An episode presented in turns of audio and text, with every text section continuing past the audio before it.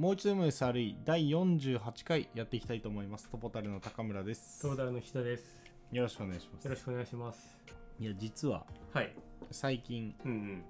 「聖剣伝説レジェンド・オブ・マナー」とはうものすごく昔に発売されたプレイステーションのゲームをやってました、はい。まあ、スイッチ版とかスチーム版でリメイクされてるみたいなんですけど、はいはいはい。当時リアルタイムで僕「聖剣伝説」のプレステ版をやってなかったんですよね実は「聖剣伝説3」しかやったことなくて、うんまあ、聖剣伝説自体は好きなんですけど、レジェンド・オブ・マナーをいつだ？去年の3月ぐらいに買ったんですよねだから1年以上もう買ってから経ってるんですけどうん。うん。ちょっとなかなかやるやる時間やる時間というか優先順位が上がってこなかったんですけどふとやってみたんですが、うんうんうん。いや面白いですね特にあの当時のうんゲームって攻略本なしにはなかなか進行しないぐらい難しい時あるじゃないですかあありますね。なんか直近だとおじさんうん。警部か警部に話しかけるんですけどはい。話しかけて3回目ぐらいにようやく選択肢が変わってそこを押さないと次に行かないみたいな やつとかうん。1回話しかけて部屋を出てもう1回話しかけてっていうのを3回やらないとイベントが発火されないとかはあ。そうなんだ。そうパラレルマップになってて、はいダンジョンの入り方入る順番を間違えると最後ボスに行かないとかはあ、はあはまあ様々初初見殺しというか、あ、はい。っていうものがあってそういうゲームをに触れたのが久しぶりでうん。いいなぁと。攻略サイト僕はあの全然攻略サイトとか見ちゃうんですけど、はい。攻略サイトを見ながらうわそういう。あ詰まった時に都度確認っていうタイプですけど。なるほどね。うん。なんか夢中になれますよね。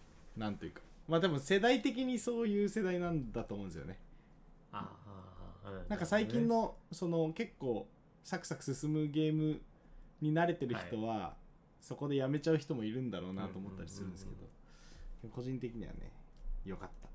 はいじゃあ早速本編に入っていきます。前回の振り返りいきましょう。前回は15章ポストモーテムの文化失敗からの学びという章を15.2から一気に読んだ回でした、15.1はポストモーテムの哲学ということでポストモーテムをやる上で何が重要か、まあ、とりわけブレームレスを実践するのは非常に難しいという趣旨でいろんな例をいい例もあったし悪い例もあったしそのあたりを振り返ったんですけれどもさらに15.2以降では具体的にポストモーテムをやるためのプラクティスが書かれていましたやっぱりポストモーテムをやる上でコストに本当に見合うのかっていうところはずっと重要なテーマですしそれに対して Google がポストモーテムを書いてシェアするだけじゃないさまざまな取り組みをやっていたのも特徴的だったかなと思います。まあ、かいつまんで紹介すると今月のポストモーテムであるとかポストモーテム読書会であるとか、まあ、そういった形でポストモーテムをいろんな形で社内で共有するようなイベントがあって、まあ、そこまでやると一つのポストモーテムの価値は大きくなるしだからこそ書く価値があるものだと認識できるんだという話かなと思います。はい、で特にあれですね創業者の、えーラリー・ページもポストモーテムは推奨していたという話もありましたね。なので会社全体がもうカルチャーに根付くぐらい推進してるし、まあ、実際にうん。ピアボーナスを送られるようなイベントもあったということなので会社全体が推してるっていうところが、まあ、非常に印象的だったかなと思います。うんなので一朝一夕にポストモーテムの実践はできないんですけれどもあらゆる視点で組織を巻き込みながら実践することが必要だという感じですね。はい。で今日は16章に入ります。はいサービス障害の追跡うん。です。まあ、この章のタイトルからも分かる通りサービス障害が起きた時に、うんまあ、それがどういう、えー通知を受けて、うん誰が対処してみたいなうんところも追跡しないといけないんですよね。はい。もともとモニタリングでオブザーバビリティみたいな話何がどこで起きてるかみたいな話は、もうすでに前の章で話したんですけれどもここでは、えー通知を受けてからどういいうふうに、えーその通知を扱うかみたいなところが主眼になるかなと思います。はい、でいつもの格言は今日はない。うん。うん。感じですね はいで今回はこれを一気に読んでしまおうかなと思ってます大体ページ数にしても6ページぐらいか SRE 本6ページぐらいですね100なん183ページからは188ページまでですね。はいはい。割と今日は一遍に。はい、まあ、内容もそんなに重たくないので、はい。一気に読んでいこうかなと思います。はいわかりました。はい。じゃあまず最初なんですけれども、1行目、信頼性を時間の経過とともに高めていくためには、ベースラインを決め、進歩を追跡できなければなりません。私たちのサービス障害追跡であるアウアウタレーターと読む,、うんですかね。はそれだけを行うツールです。アウタレーターは私たちのモニタリングシステムが送信するすべてのアラートを受動的に受け取るもので、私たちはそのデータに対してアノテーションをつけたり、グループ化や分析を行うことができます。はい。ということで、モニタリングシステムが何か起こるとアラートを発報しますよね。うんで、それは菱田さんだけに行ったり、僕が所属するチームだけに行ったりとか、いろんな、えー宛先が振られてるわけなんですけど、はいアウタレーターはそれらを全部受信すると。うんうんうんはい。そのためのシステムですね。で、効率的にサービスを管理するためには、過去の問題からシステマティックに学学ぶことは欠かせませんと言っていて、ここでは、さらにポストモーテムでは拾いきれない問題を分析することの重要性が書かれています。ここで言っているのは、ポストモーテムっていうのは、大きなインパクトがあったインシデントだけしか書かれないよねと。うん。なので、小さいインパクトが細々あるようなものっていうのは、ポストモーテムはそんなに書かれない。うんうんうん。インシデントのためにポストモーテム書くわけじゃないので。うんうん。でそうなってくると、はいえー個々のケースとしては小さい効果しかないような改善の機会とか、費用対効果に乏しい横断的に見れば大きいインパクトを持ち得るような改善の機会を見逃してしまうかもしれません。なあなるほどねありますよ。あありえますよね。ありえそううんなんかこのサービスの影響は小さいんだけど実はそのありえそうその原因になってるのって全サービスに影響があるからそれ全部合わせるとものすごい大きい影響範囲なんだよねみたいなはいはいはい話はやっぱあって、うんはいまあ、そのようなものはポストモーテムで拾えませんと。で、こういった状態の問題を、んえーなんとかしてくれるものっていうのがアウタレータうん。ーが、えー一つ挙げられますと。うん。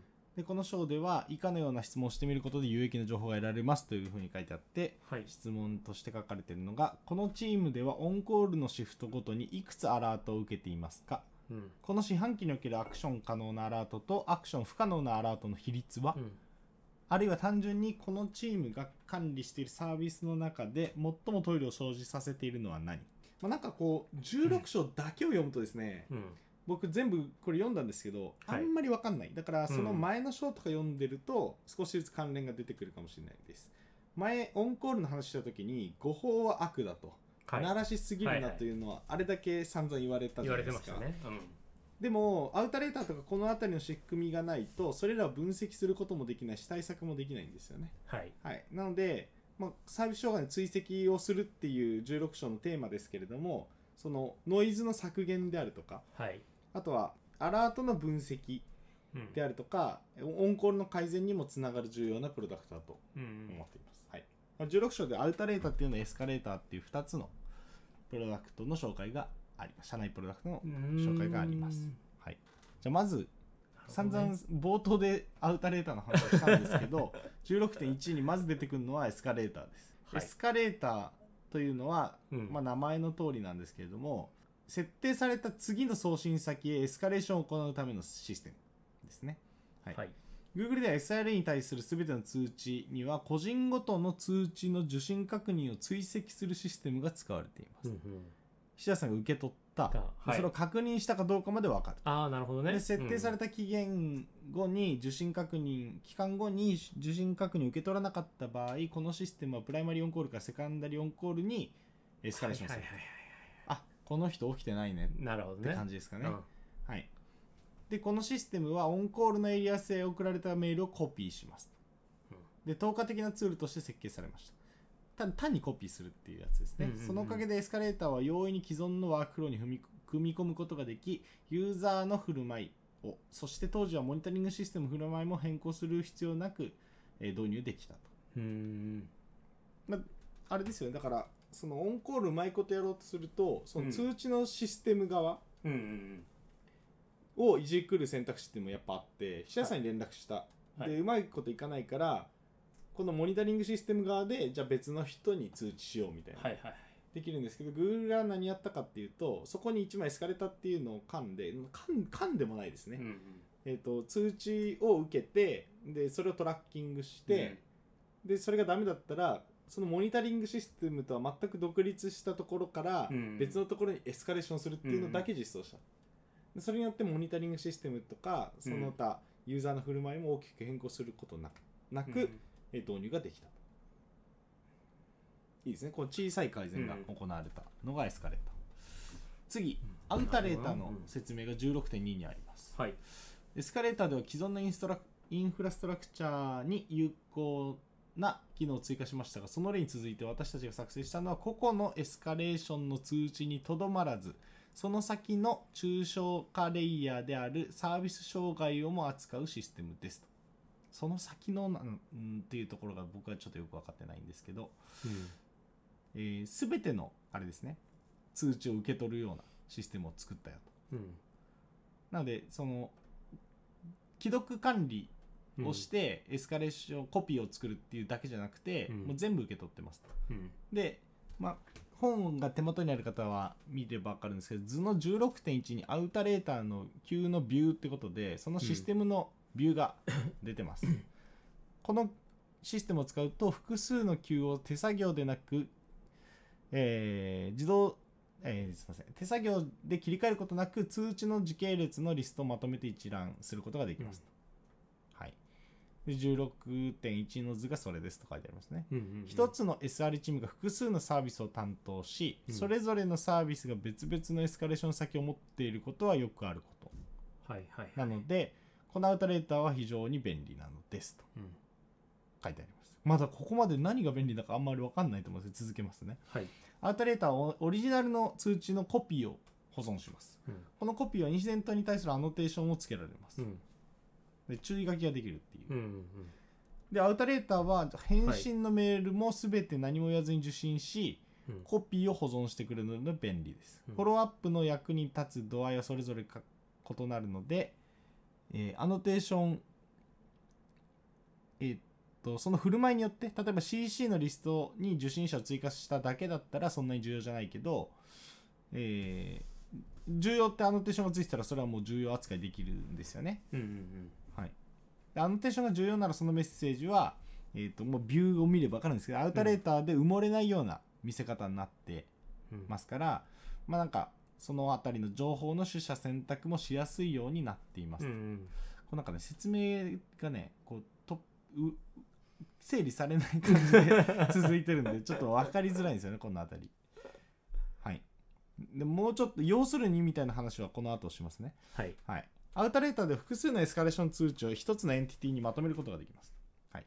はい。これらの通知は一つのインシデントに関連しているものもあれば、そのそれぞれの間に関係ない調査可能で関心を持たれることのないデータベースの特権アクセスのようなイベントがあることもあれば、モニタリングの失敗によるご検知であることもあります。はい。このグループ化の機能で日ごとのインシデント、日ごとのアラートっていうものを分析することができます。まあいろいろ話したんですけれども、はいうん伝わりました？アウタレーターの良さ。いやー。険しいです険しいよね。ただうん。ななんでしょう。この僕本を読み見てる目の前で見てるので、うん。こういうこうなんでしょう。リスト化されてるんだなとか、うん。おそらくここで重要度がこう表示されてるんだろうなとか、うん。そういったものは想像しやすいですけど文章読んだだけだといや全然ちょっと分かんないですね。うんうん。苦しい。そうっすよね。苦しい。結構苦しいですよね。はい。で結局アウタレーターっていうのは何かっていうとうん。アラートを全部受け付けるんですよね、うん。で受け付けて、えーまとめて、うん。いい感じに表示してくれるんですよ、うん。でそのいい感じに表示するっていうのは何かっていうとそのまず横断的に見れるっていうのがメリットとしてあるうん。要するに複数サービスを見ているうん。SRE チームからすると、はい。誰がどういうリアクションをインシデうん各インシデントに対して行っているかみたいなのって結構はい。はい重要なんですよね。ああ誰が何を担当してるかっていう話ですかね。それもそうですしそもそもその、インシデントの通知を受け取ってアクションしてるかどうかみたいなああそういうことですね、うん。ものも、えー認識できるのは大きい、でうん。さらにその、えーその通知を受けたエンジニアがはい。アノテーションとかをつけて、はい。えーレスポンスをすることで、うん。そのアノテーション例えば、えっと後で出てくるんだけれども、えー、コーズネットワークとか書いてあると、はい。ネットワークが原因の、えーインシデントアンダーみたいなのが、まあ、すぐ分かるわけです、はい。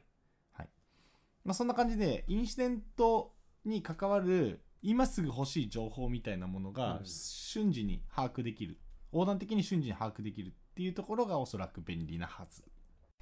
エスカレーターだけだと単にエスカレーションするだけするだですからけだからそれだとちょっと片手落ちなんですね。うん。だからこうやって集全部集めてくる。で誰が何やってるか分かる。で詳細まで分か分かるようになるっていうのは確かに便利そう。そこまで分かると話が進むと分かりそう。分かなんか良さが分かってきた、うんですよね、まあ、実際どうやって使ってるかが事細かく書いてるわけじゃないので僕も推測に聞こえないんですけど、はい。まあ、簡易なインシデント管理をその通知に返信する形でいろいろ投げ込むと、うん。アウトレーターがかなりいい感じに精査してくれるっていう状況ですね、はい、あくまでアラートの Q なんだけどそこにアノテーションとかつけられたりリプライを送ることでアノテーションが勝手についたりとか、でその返信した内容とかが、うん。えー、とタイムラインで出て、うんうん。はい、で誰がそのリプライをしたかとかイベントタイプでアックっていうのもありますね。はい、などなどそのいそのそこら辺の通知のイベントとかも時系列に出るので、うんうん。まあ、便利という話ですね。まあ、何が一番便利かとかは強調して書かれてないので、うん。まあ、ちょっと推測になっちゃうんですけど、まあ、そんな感じです。うん。はい、じゃあ次いきます。うん。で、そのアウタレーターは、えーまあ、Google 社内の話だったんですけど、コラムに独自のアウタレーターを作りましょうと書いてあります。多くの組織では内部のコミュニケーションやステータスダッシュボードの更新に Slack、HipChat あるいは IRC のようなメッセージングシステムを使いますと。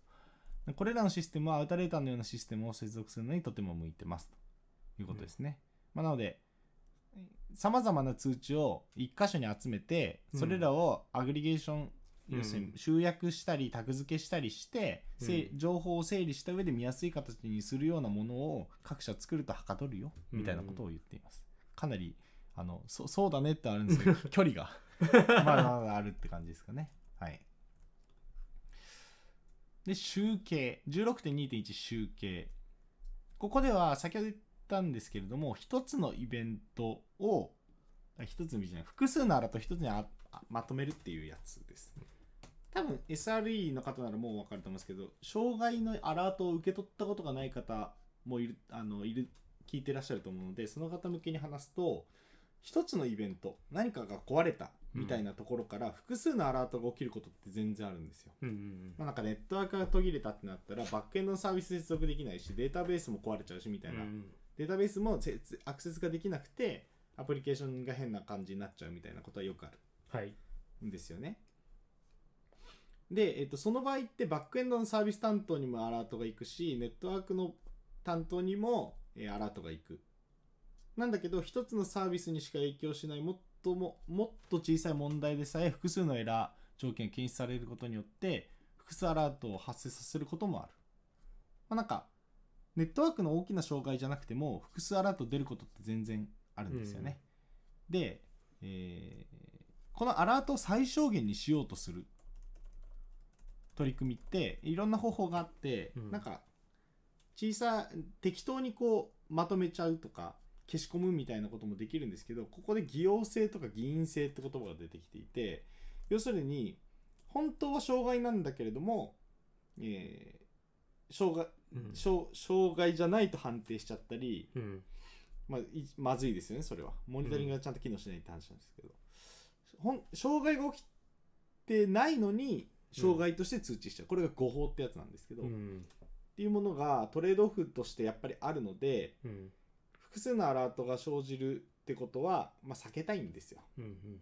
で見逃しちゃうっていうものは、えー、とその通知の役割も果たせなくなっちゃうのでやっぱりグループ化したいとうんいうことで、えーこのアウタレーターには複数アラートを一つのインシデントとしてグループ化する機能があるという話ですね。うんあ長くなりましたが全然難しい話じゃないです。あの一つのアラ複数のアラートを一つのインシデントとして扱うことができるというものです。それは重要だよということを言っています。うんまあ、デバッグ作業が重複したりパニックに陥ったりすることが避けられると書いてあるのでやっぱ通知のストームに巻き込まれて、うん障害の対応が手間取るみたいなことはよくあるので、うんはい、そこら辺は気を使ってやる必要がある。なこの辺ってもうこうここ最近、まあ、この本ってにさっきもほ出てたのは2015年とかだけどはい、今だとこの辺りはいろんなサービス出てますよね、まあ、ニューニューレリックにせよでページャーデューティーにせよ。そうですね、はい。アラートが発報してそれをアグリケーションするとかっていうのは割と今だと一般的なのかな。一般的かどうかはさておきでそういう機能を持ったサービスっていうのは出てきてるんじゃないかなという気持ちになったんだけれども。サービス自体はありますね。ただそれが、えっ、と、有料のプランのさらに上のプランにしかなかったりとか、はいはいはいはいはい。あるんだけどだ誰もまだ使ってないとかっていうのはある気はしていて、はい。普及具合で言ったら半分以上はそんなにこのアグリゲーションの機能を使ってない人の方が多いんじゃないかなって気がしますけど、なるほどね、うんうんはい、できるプロダクトも出てきているっていうのはおっしゃる通りです。な昔は、うんはい、この辺りはもう垂れ流しって感じで、まあはい。各社やってるところもあったとは思うんですけど、うん、やられてない会社の方が多かったとは思います、なるほどね、はい。で今だとこうコラムでは独自のアウタレーターを作りましょうって言ってるけど、はい。今だと何かツールを使ってみましょうっていうのがいいのかもしれないですかね。う。ーんどうでしょうね。そのアウタレーターをどのぐらい作り込むかっていう話はあるんですけど、はい。ここの Google の前提とおそらくこの辺の障害のやり取りははい。メールをメインで、はいはいえー、と重要なやり取りやってる、うん。まあ IRC 使う時もあると思うんですけど、うんうん。メッセージメッセージングで。うん。なので、まあ、一つに収まって綺麗にいってるんですけど、うん。まあ、最近の会社さんとかチャットが結構ほとんどじゃないですかやり取りが、うんなんなら通知もチャットに飛ばしてるみたいな、まあそうですね。でそうなってくると,、えー、としアラート通知だけを受けてまとめることにどれだけ価値あるかって話はやっぱあって、はいはい。独自のアウタレーターって言ってコミュニケーション部分であるとか重要な意思決定を実はジラの中でやってるみたいな話とかがあるんであれば、そちら辺も集計して一箇所にまとめてうん。やる方がいいように聞こえて見見えてますね僕ああなるほどね。はい、なので独自のアウタレーターをより広い範囲でうん。作るのはありなんじゃないかなと思いますけど、なるほどね。じゃあ今時に変えてこうと思うと今のコミュニケーションツールに合ったこうインターフェースというかなんか口もあった方がいいねっていう話か。そうですね。なので、うん。多分現代においては多分2段ぐらいアウタレーターアウタレーターっていうかアグリゲーションの切り口があってうん。アラート複数のアラートバーって出ちゃったやつを、はい。実はこれってこの障害のはい。あの派生アラートなんですよみたいなうん。感じでアラートをまとめる機能っていうのも必要だし、じゃあそのアラートが紐づいたのってインシデントインシデントってくくりになるんですけど、はい。そのインシデントをどういうふうに対応したかの情報ってさらに無産してるんで、はいはい。それを集めてくるみたいなのが多分必要。なるほどね。はい、でそのあのインシデントに必要な、えー、と諸情報、はい。例えば Slack から情報集めてくるみたいなやつもインシデントレスポンスの SARS、はい。新しめの SaaS であれば結構簡単に集められるような機能も出てきてるんで、はい。いくつかこう組み合わせると今言ったのもそれなりにできるって感じですかね。なるほどね。はい。そうかそうか。 post mortem を書かなく書くまでもない障害、はい。アラートか。あ、はい。そうか。あれはアラートだからいいのか。ポストモーテムを書かない障害に対しても効果的な改善が取り組める。る。逆に取り組めなかったのはなぜかをちゃんと考えた方がよくて、はい。それはポストモーテムを書かないと、うん。誰もスポットを当てずに注目しないし改善しないからっていう多分前提があってはい。こういった、えーとうん。アウタレーターとかはい。っていう取り組みによって必ず通知があればインシデントとしてまとめられてそこにはきちんとデータが残るっていう仕組みになるので、はい。それが一番大きい功績なんだと思います。なるほどね。はい、かな。だから漏れなく、うん。えーダブりなくインシデントを管理できるようにしましょうっていうメッセージだと思うんですよね。うんなんか重要なやつだけポストモーテム書いてればいいわけじゃないよっていう。な細かくみんなちゃんとやってねっていう話なんだと思います。なるほどね。はい。ああだいぶ理解が進みました。あよかったありがとうございます。よかったですよかったです。はいで16.2.2いきます。タグ付けです、先ほど言った重要なタグ重要タグみたいな話をしたんですけれども、アウタレーターっていうのが勝手にタグをつけるのは、えーしないように見えてる。しないんだよね。うんしないはず、ただ、えー自由にタグはつけられるようになっていてコロンをデリミタとしてえー情報付加できますね、うん。コーズとかアクションっていうプレフィックスをつけて、うんうん。先ほど言ったコーズネットワークとか、うん。より詳細な情報であればコーズネットワークスイッチ。ここまで来るとスイネットワークの問題でさらにスイッチが壊れてそうだみたいなはい。タグをつけるようなことができるって感じですね、うん。はい。でタグがパースされて便利なリンクに変換されるっていうことも書いてあって、まあ、バグここで書いてあるのはバグ76543バグコロン76543ってなったらあのバグ追跡システムっていうのが別であって、うん。でそこときちんとリンクができますよとか、はい、あらゆるタグでリンク付けができますよと言っています。はい。はい。でまあタイプミスもあると構図ネットワークの O とある逆になって なんかタグ付け失敗みたいなのまあまああるけど、まあ、それを抜きにしてそれをに目をつぶってもやっぱり強力なツールだからやった方がいいよって書いてありますね、はい。そこになんかソリューション書いてあるわけじゃないんだけど、で、まあ、タグ付けっていうのは別にこれに限らずさまざまなサービスで利用されてる機能の一つなんだと思うんですけど、うん。アウタレーターも同じくそれを使っていてうん障害対応のシーンではこのタグ付けっていうのは非常に重要うん。だと言っています、はい。はい。まあだから多分タグ付けのセンスとかもセンスというかルールみたいなのも多分あるんだと思うんですけどね。あつけるーありそうですよね確かに。多分エスカレーションの単位がチームごとにはい。分けられるので、チームの中で多分そういうタグ付けのルールとかがありそうな気がする。あの Google のこのはい。アウタレーターを使っていいたのかいるのかいはい。の時のルール的には。はい。あー確かに。ちょっと中にチームごとに好みや標準を決めることでみたいなコメントもあるから確かにチームごとでなんか決めてるんでしょうね。ですね。あじゃあ次、はい。16.2.3分析、はい、履歴データはインシデントレスポンスの際に役立ちます。前回どんな対処をしたのかという問いは常にいい出発点になりますと、はい、でさらにシステマティックな問題や定期的に生じる問題あるいはその他広範囲な問題が存在するかもしれないような場合には履歴情報はもっと役立ちますとでこのこうした分析を可能にすることはサービス障害追跡ツールにとって最も重要な機能の一つですと書いてあります。はい。はい。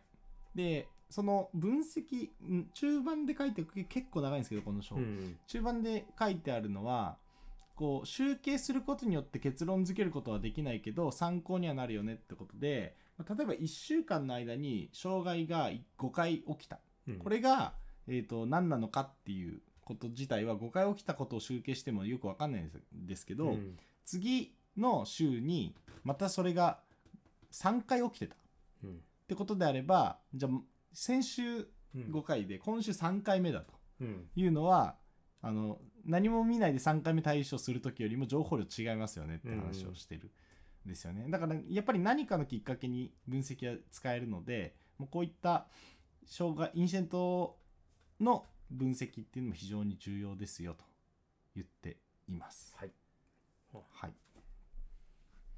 まあちょっと細かくは、細かく書いてあるんですけど、ちょっとこの辺りは飛ばしちゃいますが、まあ何にせよそのデータ分析ができるような状況っていうのは重要だと言っていますね。はい。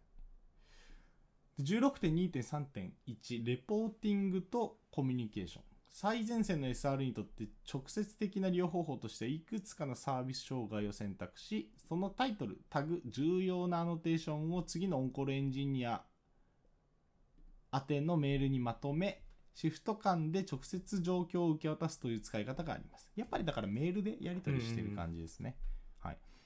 でプロダクションサービスの定期的なレビューのためにアウタレーターはレポートモードもサポートしています。このモードではアノテーション重要なアノテーションがはいメインのリストの中にインラインで展開され、インシデントの概要を素早く把握できるようになっています、うんこの前なんかそのインシデント対応を引き継げるようにしようみたいなははい章があったじゃなありいでか、ますしたねその一人で徹夜すんなみたいな話が、うん。多分ねこの引き継ぎの効率性もアウトレーターによって改善してるんでしょうね。なんか利用イメージが湧いてきますねここの文章を読むと。うん、だからこうタイトルタグうん。重要なアノテーションがアウトレーターを見るとパッと出てる。うん。で引き継ぐ時にいや今この障害やってて多分原因がこれでみたいなやつうん。を口頭でもらうんでしょうね、まあそうでしょうね。でタグにはコーズネットワークとかっていうのを書いてあったり、誰が何やったみたいなのが簡単に履歴でついてる。っていう感じなんでしょうね、はい、で俯瞰でも見れるし引き継ぎの時に重要なものだけを出すっていうレポートモードもサポートしてる、ちょっとなんかそのなんかいろんなモードがあるんだけど画像がないからこうビューが見えないっていう ちょっと分かりづらいんですけどまあ多分そういうもんだと思われる感じです。うんなるほどな。はい。じゃあ最後これで終わり。16.2.4予想外のメリットです。はい。まあ予想外のメリットって何言ってるかっていうと当初想定してた使われ方じゃない使われ方をしてうん。メリットが出てるよみたいうんな話のようです、はい、単発アラートであれ大量アラートであれアラートが他サービスの障害とともに生じたものであることが分かれば明らかにメリットになります、はい、そうすれば診断も素早く行い実際にインシデントでがあることを認識することによって他チームの負荷を下げることにもなります。うん。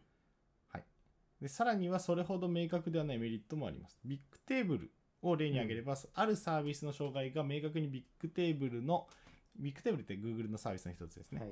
Bigtable のインシデントのために起きたものでありながら、 Bigtable の SRE チームに対してアラートが発せられないことが分かったらおそらく手動でそのチームにアラートを発する方がいいでしょう。うんうんチーム間をまたぐ視界をクリアにしていけばインシデントの解決や少なくともインシデントの緩和において大きな違いが出るはず。で実際にそうなるのです。はい。うん。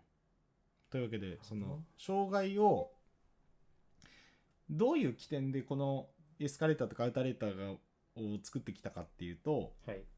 アラートを受けてうん。それをインシインシデントとして一つにまとめてうん。網羅的にうんかつ記録をきちんと残す形で効率的に業務をやろうというためにやってたんですよね。なんだけどもそれによって出てこない情報も、えー、とあることはそれもまた重要な情報というか。うん。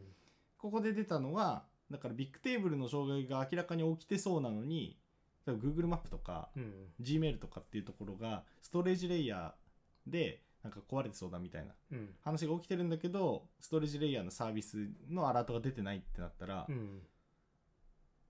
なんか人間がそれを解釈したらあじゃあビッグテーブルのチームに連絡しとくかみたいなのができるんですよね。うんうんでそれってアウタレーターが各サービス横断的に通知の状況とか分かってないはい。とそういう発想になんなくて、うんうん。それ多分作った時はそんなことはか想定してなかったと思うんですけど、うんうん。まあ、そういった効能も出てます。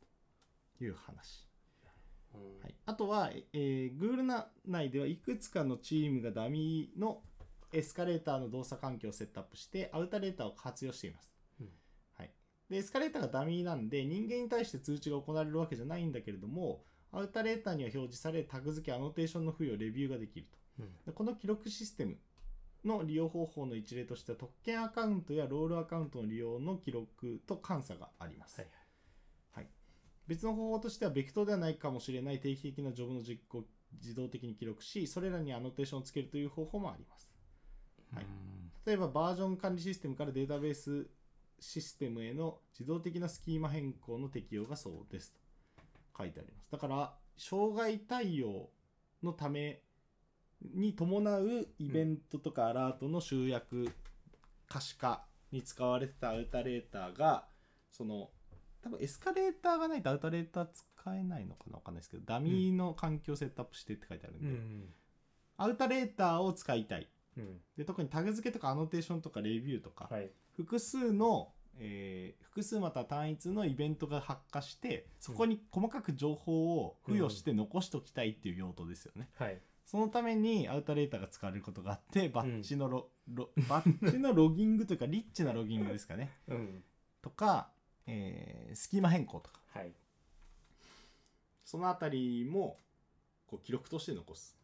ようになってるっていう。これ面白いですね。だからもうもうモニタリングに紐づいてないんですよねこれきっと。うん。はい。という面白い使い方もあるよみたいな。いやここまででも僕何回か読んで分かんなかったんですよアウタレーターが。だからこういろいろ調べてようやくこうやって説明できるようになったんですけど、はい、無限の可能性を秘めたアウタレーター。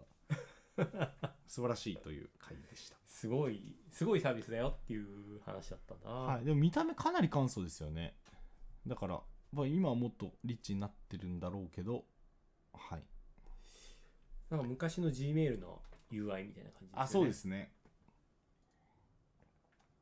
はい。というわけで16章は以上になります、はい。結構サクサクいったんですけれども、まあ、まとめるとサービス障害の追跡ということで障害が起きた時はイベントを通知するアラートを仕込んでいるはず。うん。でそのアラートが飛んでくるとその人が動く必要があるんだけどもそのアラートっていうのはもしかしたらエスカレーションしたりしないといけないしはい。人が動くことによってそのアラートによって、えー宣言されたインシデントの状況って変わったりするんですよね。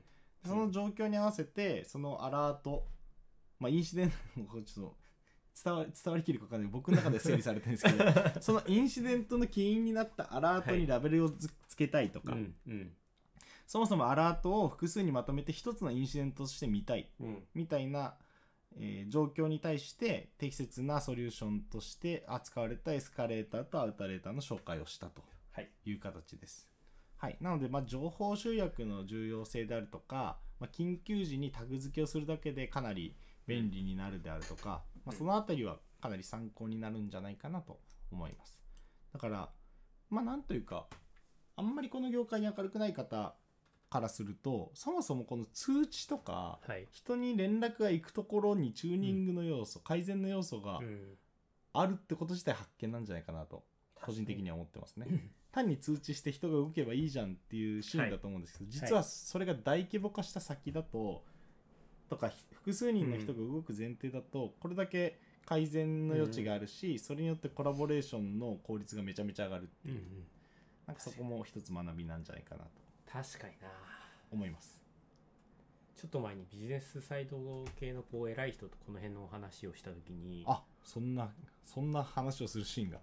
シーン。いや高村さんも一緒にいましたけどあ。その方が言ってたのははい。いやなんか障害が起きたらエンジニアがなんかうまく頑張ってんじゃないの？みたいなこうふわっとした感じでお話しされてて、はい。この辺りをどう改善していくかみたいなのは全然こうイメージ持ってなさそうというかあそうですよね。なさそうな雰囲気でおしお話しされてたので、はい。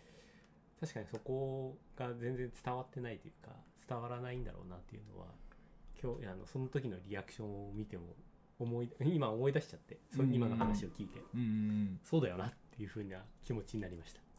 そうそう。そうなんですまあそういう感じで、はい。じゃあ16章は以上にしたいと思います。かなりいいペースで進んでますね。せ先週に引き続き。はい。いいですね。はい。じゃあ次回は17章信頼性のためのテストということで格言から始まってますね。また じゃあ来週以降楽しみにしていただければと思います、ありがとうございました。ありがとうございました